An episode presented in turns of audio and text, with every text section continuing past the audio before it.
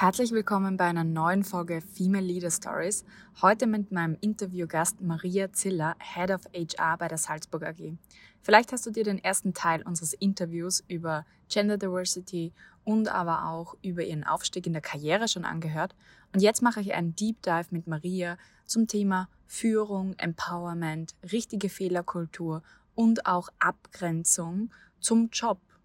Und es ist ein super spannendes Interview. Du kannst hier viele, viele Tipps mitnehmen und ich wünsche dir viel Freude dabei.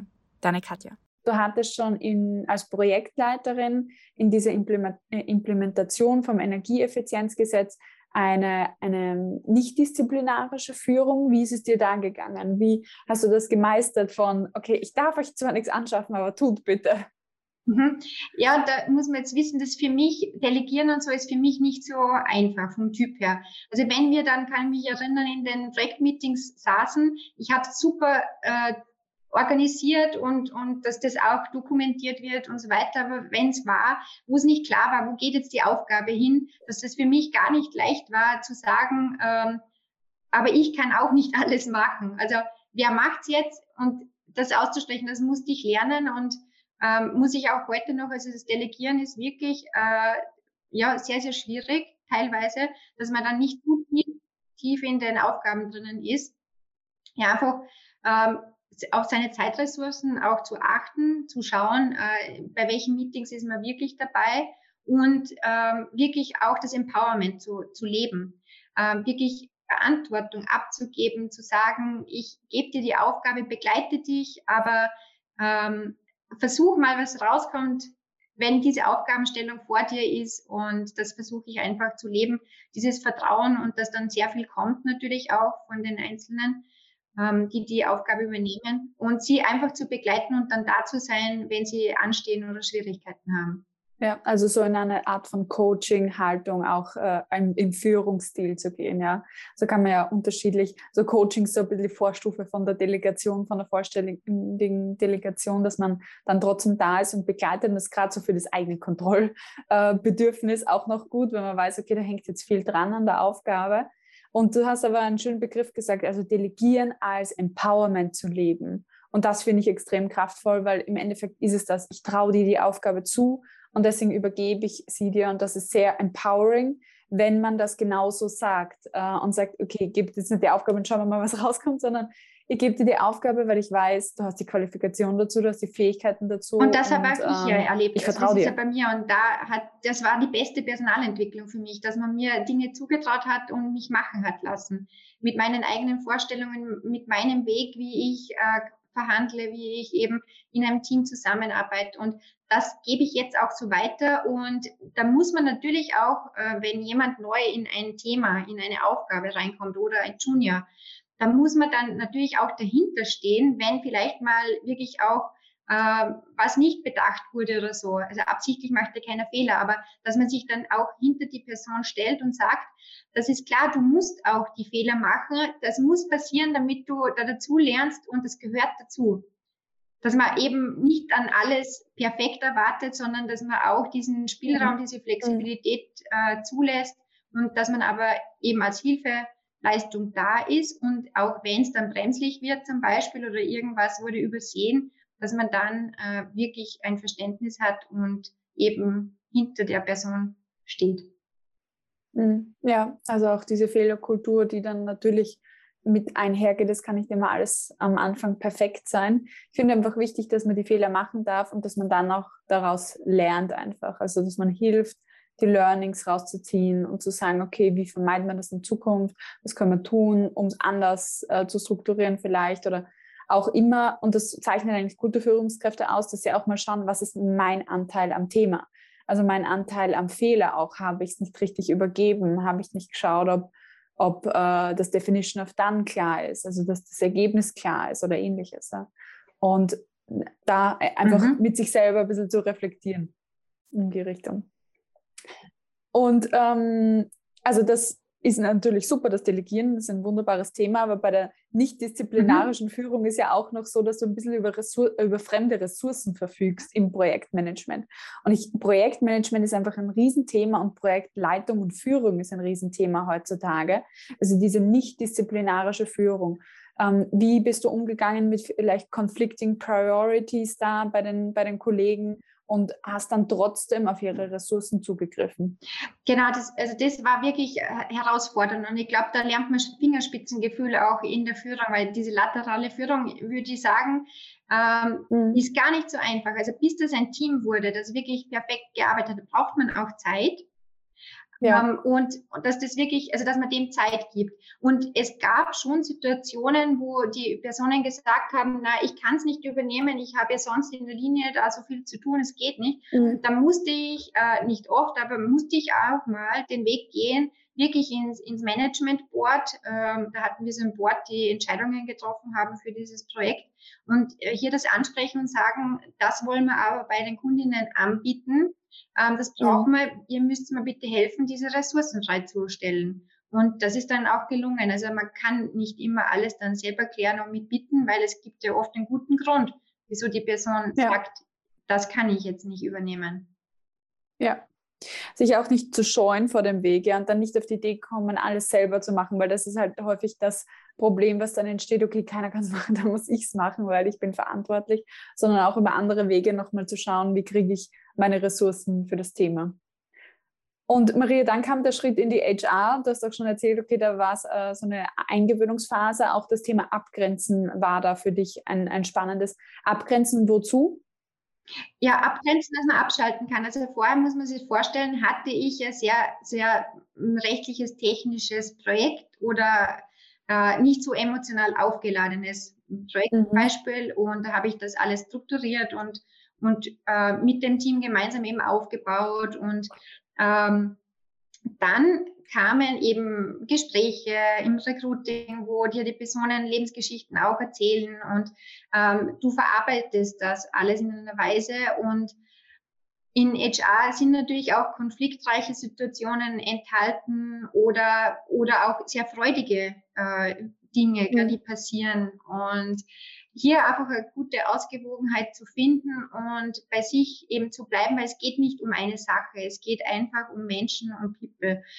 Und das musste ich lernen, weil ja, von der Persönlichkeit her ich sehr empathisch eigentlich bin und das war für mich am Anfang eine große Herausforderung, hier natürlich nicht abzustumpfen, absolut nicht, aber trotzdem so eine persönliche Grenze zu finden, die Dinge trotzdem auch sachlich und objektiv auch zu sehen und äh, nicht jetzt diese Emotionen dann in einer Achterbahn vielleicht mitmachen, sondern sich da gut abzugrenzen, dass man am Abend dann abschalten kann oder am Wochenende, ganz mhm. wichtig.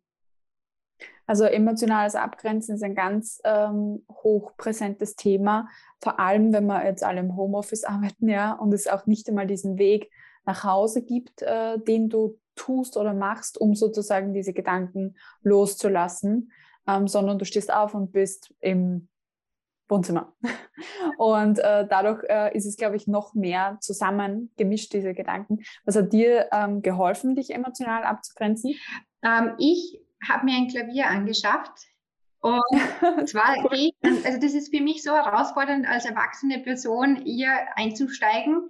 Als Kind habe ich es mal ein bisschen versucht, aber nie richtig gelernt. Und ich habe mir extra was, eine ganz schwierige Aufgabe gesucht, wo ich dann gar nicht an die Firma denken kann. Und ich muss sagen, es hilft exzellent. Ich gehe nach meinem Job rüber ins Klavierzimmer, in die Bibliothek quasi und dann spiele ich da ein paar Minuten und dann habe ich diese nötige Distanz für mich gewonnen. Mhm. Da bin ich so mhm. in dieser Aufgabe dann verhaftet, ähm, was manchen Eltern vielleicht gelingt, auch mit den Kindern, die einen ja auch ablenken dann von der Arbeit, von diesen Themen, die man an dem Tag hatte. Und bei mir ist es eben das Klavier oder auch mein Hund, mit dem ich dann spazieren gehe.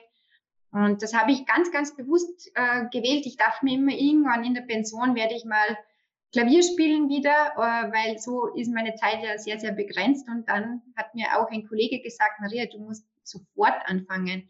Such ja. dir ein Klavier, kauf dir ein Klavier. Und das war echt ein super, super Tipp von ihm, nämlich das nicht so aus, aufzuschieben, was man immer mhm. eigentlich möchte, sondern gleich zu machen mhm. und wirklich so bewusst das zu finden, wie man gut abschalten kann. Schön. Voll die schöne Geschichte. Also Lebensweisheit ähm, 100 Prozent. Also das, was man wirklich tun möchte, nicht aufzuschieben, sondern einfach anzufangen. Und wenn es die zehn Minuten sind nach der Arbeit, dann sind sie zehn Minuten nach der Arbeit. Ja, es hat, es hat ja nicht den Anspruch an, an Vollständigkeit im Sinne von, dass du ein kleiner Mozart wirst oder sonst was. Ja. Und von dem her, ähm, das hält uns, glaube ich, manchmal ab, wirklich die großen Träume anzugehen, weil wir denken, okay, da müssen wir super toll werden, wenn wir jetzt ein Klavier kaufen. Nein, vielleicht tut es dir einfach nur aus einer therapeutischen Sicht gut, ja. Oder ein Hund tut dir gut. Oder ähm, ja, für mich ist zum Beispiel das Kochen. Ich liebe ja voll das Kochen. Also das ist voll Abschalten für mich. Und jeder, jeder Mensch hat was anderes. Aber es ist so wichtig, dass man sich drauf schaut und dass man auch mal dann früher geht, auch wenn viel los ist, also diese Erholungskompetenz und eben diese Quellen äh, sich mal zu überlegen, wo, was gibt mir Kraft und wie kann mir das gut gelingen, dass man das für sich einfach findet. Mhm. Was gibt mir Kraft, ja. Und das sage ich auch immer meinen Klientinnen, wir brauchen ein Support-System. Also wenn wir so High Performance einfach liefern jeden Tag und Karriere heißt halt auch viel arbeiten, intensiv arbeiten, präsent sein, da sein, dann brauchst du etwas, was dich auflädt. Und das ist sehr individuell. Aber es muss einmal angegangen werden, herausgefunden sein. Und dann ist es auch eine gewisse Art von Disziplin, tatsächlich diese Erholung auch einzuplanen. Also ohne Disziplin geht es manchmal gar nicht, aber wir wissen, es tut uns gut. Wir wissen, der Sport tut uns dann gut oder die Zeit am Klavier tut gut oder die Zeit mit den Kindern oder mit den Freunden oder ähnliches. Es braucht eine gewisse Art von Disziplin, dann die Arbeit wegzulegen. Und das unterscheidet aber ganz stark die Leute, die sehr lange, über einen ganz langen Zeitraum erfolgreich sind und die, die dann irgendwann ausbrennen, weil sie einfach die Dinge nicht, ja, weil sie es nicht liegen lassen können. Also ganz wichtig ähm, für langfristig einfach top fit zu sein im Beruf.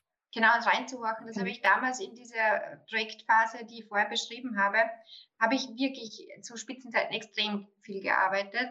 Und da habe ich mhm. immer, habe ich einen Spaziergang am Wochenende gemacht zu einem Baumstumpf und bei dem Baum bin ich gesessen und habe immer in mich reingehorcht, mit meinem Hund daneben. Und dann habe ich mhm. immer geschaut, geht's noch? Ich weiß, es ist jetzt eine Spitzenzeit und dann später mhm. wird es wieder ein bisschen besser, aber mhm. habe ich immer diesen Check gemacht, äh, in mich reingehorcht ist es in Ordnung noch oder ist es zu viel und mhm. ich muss irgendwas abgeben oder eben die, die, mhm. die Notbremse ziehen. Und da habe ich auch immer gemerkt, nein, es gibt mir einfach so viel mit den Kolleginnen und Kollegen zusammenzuarbeiten. Mhm. Ich weiß, es hat ein Ende, diese Spitzenzeit, äh, dieses Workloads und äh, das bekomme, bekomme ich hin, aber ich habe da immer drauf geschaut und auch oft gehört vom Umfeld, vom Privaten, wird's dir eh nicht zu viel, das ist doch jetzt schon ähm, ja zu viel, pass auf dich auf und so weiter. Aber eben da reinzuhören und eben diese Pausen dann ganz, ganz bewusst zu wählen, ist wichtig, dass man da nicht ausbrennt.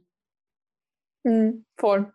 Den Satz kenne ich auch schon seit äh, Schule an. Naja, wieso willst du so schnell studieren oder warum arbeitest du so viel, gehst doch ruhiger an. Aber wenn die Arbeit Spaß macht, ist es nicht so schlimm, ja. Und wenn man dann den Ausgleich auch wieder schafft. Und ja, manche Menschen leben halt gerne intensiv. Gehört definitiv äh, dazu. Und von dem her äh, muss man einfach wissen, wie du sagst, wie geht es mir dabei, dieser Check-in. Und ich mache dann auch immer zweimal am Tag, checke ich kurz mal, äh, wie es mir selber geht. Deswegen habe ich dir vorher auch erzählt, okay, ich habe mich einfach schlafen gelegt am Nachmittag, weil ich wusste, ich bin einfach hundsmüde. Passt, ich geschlafen, ja. Und wenn es die Möglichkeit geht, äh, gibt, dann einfach das zu tun auch, um dem Körper das zu geben, was er braucht oder dem Kopf auch das zu geben, was er braucht.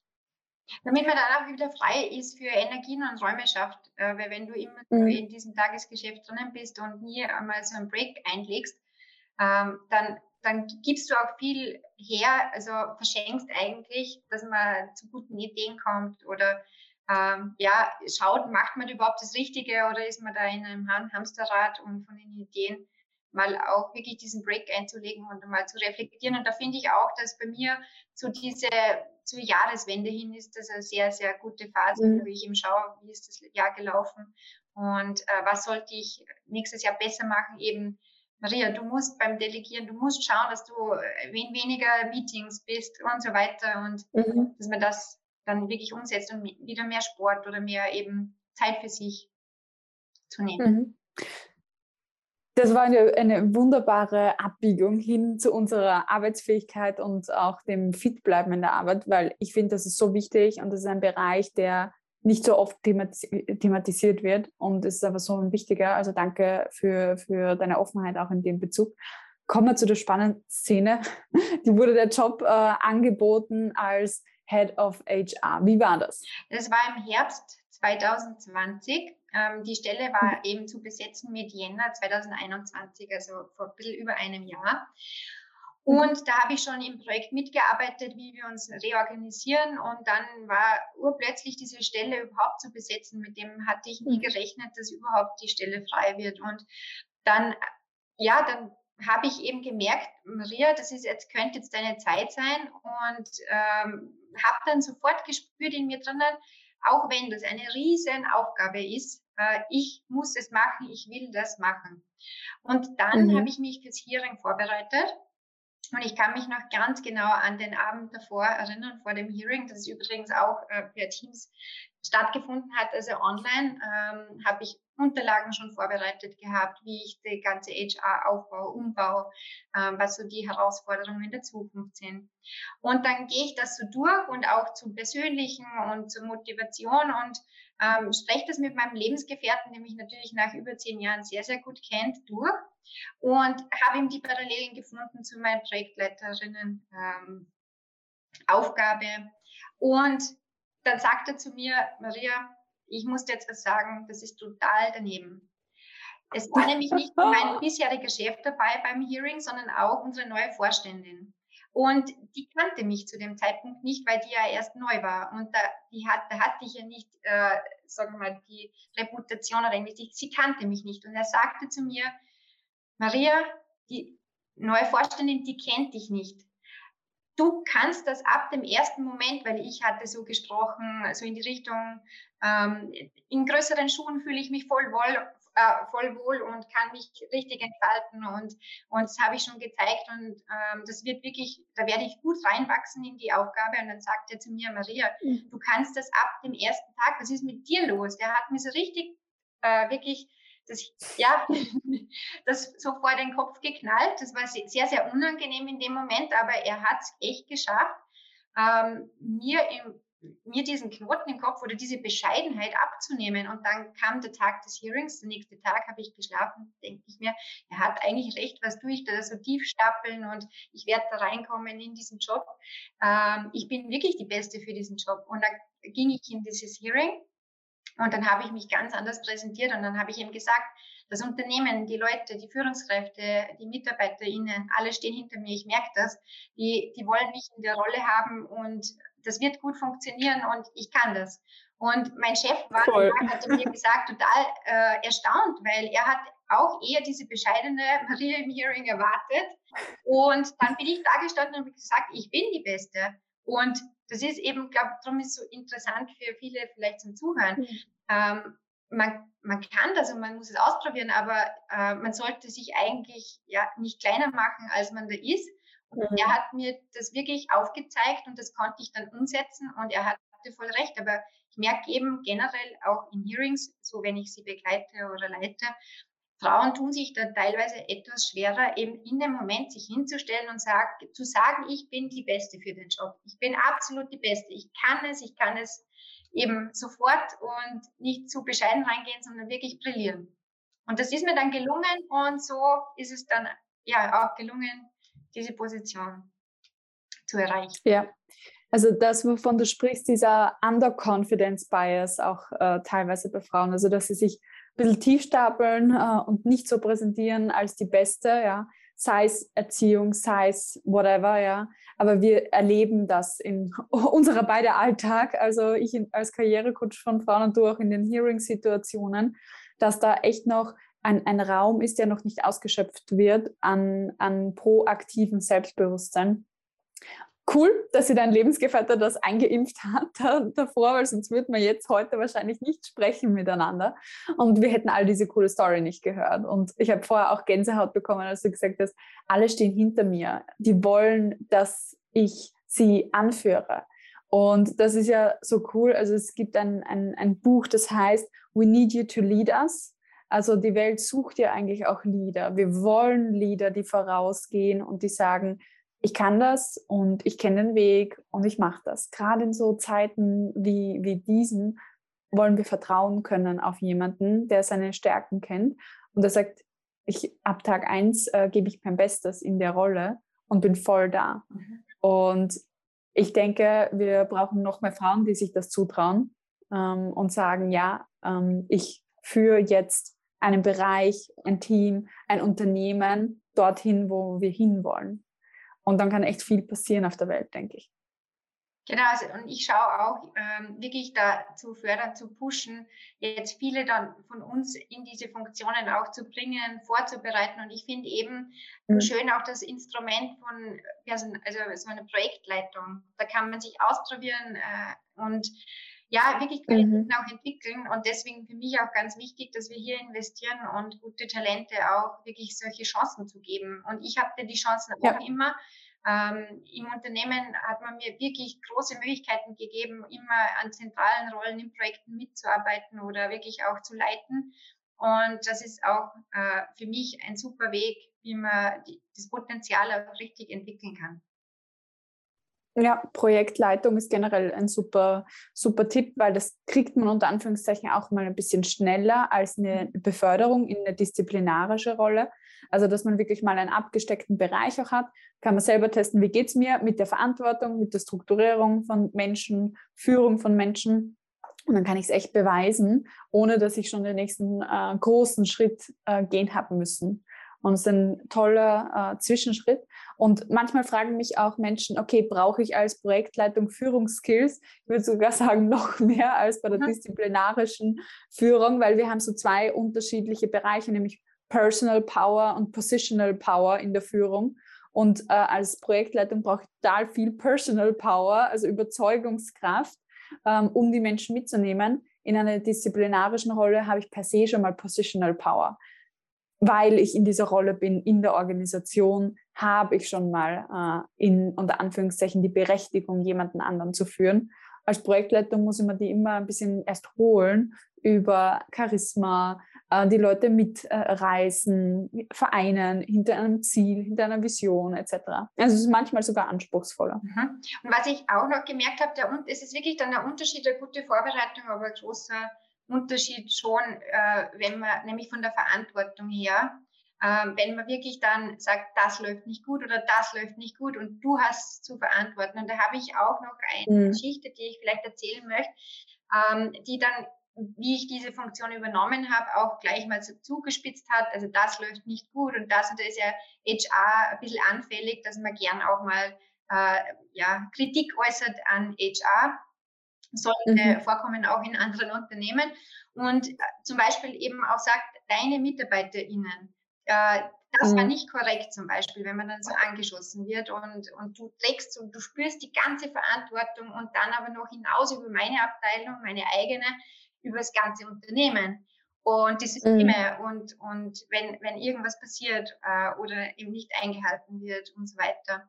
Und das kam dann so relativ schnell auf mich zu, weil ich hatte nicht die konkrete Vorstellung, was steckt wirklich alles dahinter. Und es ist auch gut so, dass man gar nicht immer weiß, was da für schwierige Situationen auch kommen können. Und da stand ich da in den ersten Monaten in der neuen Funktion und, und hatte da so einen Termin, wo ich wirklich äh, das so richtig gespürt habe, diesen Druck und diese Verantwortung für alle Systeme, alles. Du trägst die Verantwortung mhm. einfach für alles. Und dann ging ich nach Hause und es war Wochenende und dann habe ich auch das Gespräch mit meiner Schwester damals gesucht, die mich da perfekt gecoacht hat und mir wirklich geholfen hat, weil ich musste mir damals die Frage stellen, wie gehe ich die Rolle als Head of HR an mit meinem Wesen? Mhm. Ich habe so überlegt, wird mhm. eine besondere Härte von mir verlangt, erwartet, mhm. äh, dass man richtig ja äh, durchgreift und äh, ja harte Entscheidungen trifft und es steckt ja auch viel Personalkosten dahinter, hinter Systemen und, und so weiter. Und, und da habe ich dann für mich äh, das so gefunden, was will ich verändern und wie gehe ich es an. Und dann habe ich mir nochmal ins Hearing, habe ich zurückgedacht und dachte mir, alle wollten mich in dieser Funktion haben und die kennen mich, mich wie ich vom Typ her bin. Und mhm. die müssen ja auch wissen, dass ich meinen eigenen Weg gehe und von der Persönlichkeit her nicht immer nur äh, in Verhandlungen schreien würde oder Menschen kein, wirklich in, in jeder Lage ja immer Wertschätzung gegen, ja, entgegenbringe und nicht diesen harten Weg äh, per se gehe und immer den Konflikt irgendwie in den, ja, suche. Und da habe ich für mich dann entschieden, ähm, erstens mal, was ich angehen will und kann und wo auch meine Leidenschaft drinnen ist. Und da kam ja genau das, das Projekt ja auch, wo ich Projektleiterin wurde von Die Zukunft und das mhm. Chancengleichheitsprogramm. Und da habe ich mir gedacht, da bin ich jetzt gefordert. Hier werden wirklich systematische Umstellungen auch passieren. Und hier lege ich wirklich äh, mein Herzblut, meine Leidenschaft auch rein. Und hier bewege ich auf meine Art und nach meine, meinen Vorstellungen. Und die anderen Themen wie Verbesserungen der Systeme oder Umstellungen von Systemen, das mache ich dann Step by Step. Und man kann nicht alles gleichzeitig optimieren, verbessern, revolutionieren. Es geht nicht. Konzentriere mich hier auf dieses Projekt und das ist eine großartige Zusammenarbeit, die wir hier auch haben, wo wirklich viele, viele mitarbeiten und wo ich wirklich auch meine Erfolgs, äh, ja, die Erfolge auch sehe, äh, die man kreiert. Und da habe ich eben für mich festgelegt, nein, ich werde nicht mit einer Härte diese Rolle ausfüllen, sondern ich gehe es mit meiner Wertschätzung an, Lösungsorientierung an. Und ähm, ja, das kommt in Wahrheit gut an, aber das musste ich damals wirklich entscheiden.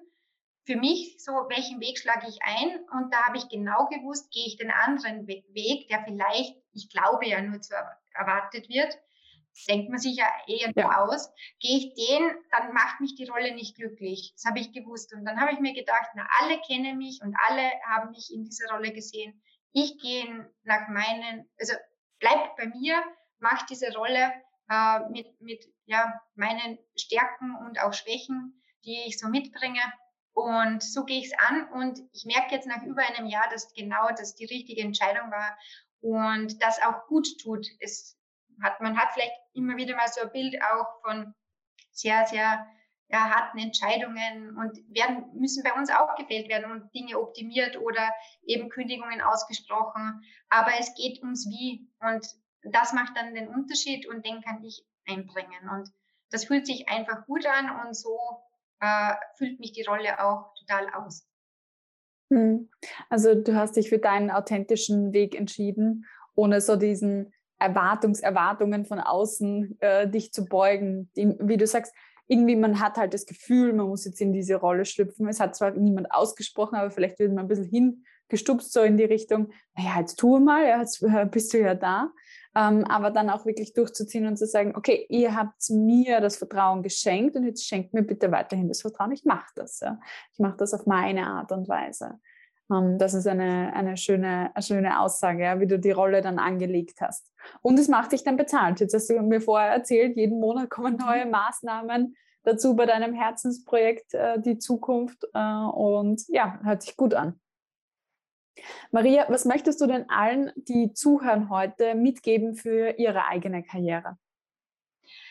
Wirklich ähm, versuchen, sich also die Stärken herauszuarbeiten, diese Leidenschaften und sich dabei auch äh, wirklich Hilfe zu holen aus dem guten Umfeld, die einen kennen. Und es, äh, ich hatte damals einmal ein Seminar, das war für mich prägend. Ganz ziemlich am Anfang, Berufseinstieg, die eigenen Stärken stärken, hieß das damals. Und mhm. da habe ich gemerkt oder gelernt, es kommt nicht auf die Schwächen drauf an, dass man die ausmerzt, sondern es geht darum her, äh, heraus, wie arbeite ich? Also bin ich jetzt beziehungsorientiert oder mehr auf der sachlichen Ebene und dass ich das ein bisschen analysiere. Und wenn ich das dann weiß, wirklich diese Stärken und in welchem Job äh, könnte ich richtig gut sein. Und wenn man das dann weiß, äh, an das eigene Potenzial zu glauben, ich habe immer so gefühlt, äh, ich habe wirklich ein Potenzial, ich habe unheimlich viele Interessen auch und könnte in vielen Jobs gut sein. Das war so mein mhm. Gefühl. Mhm.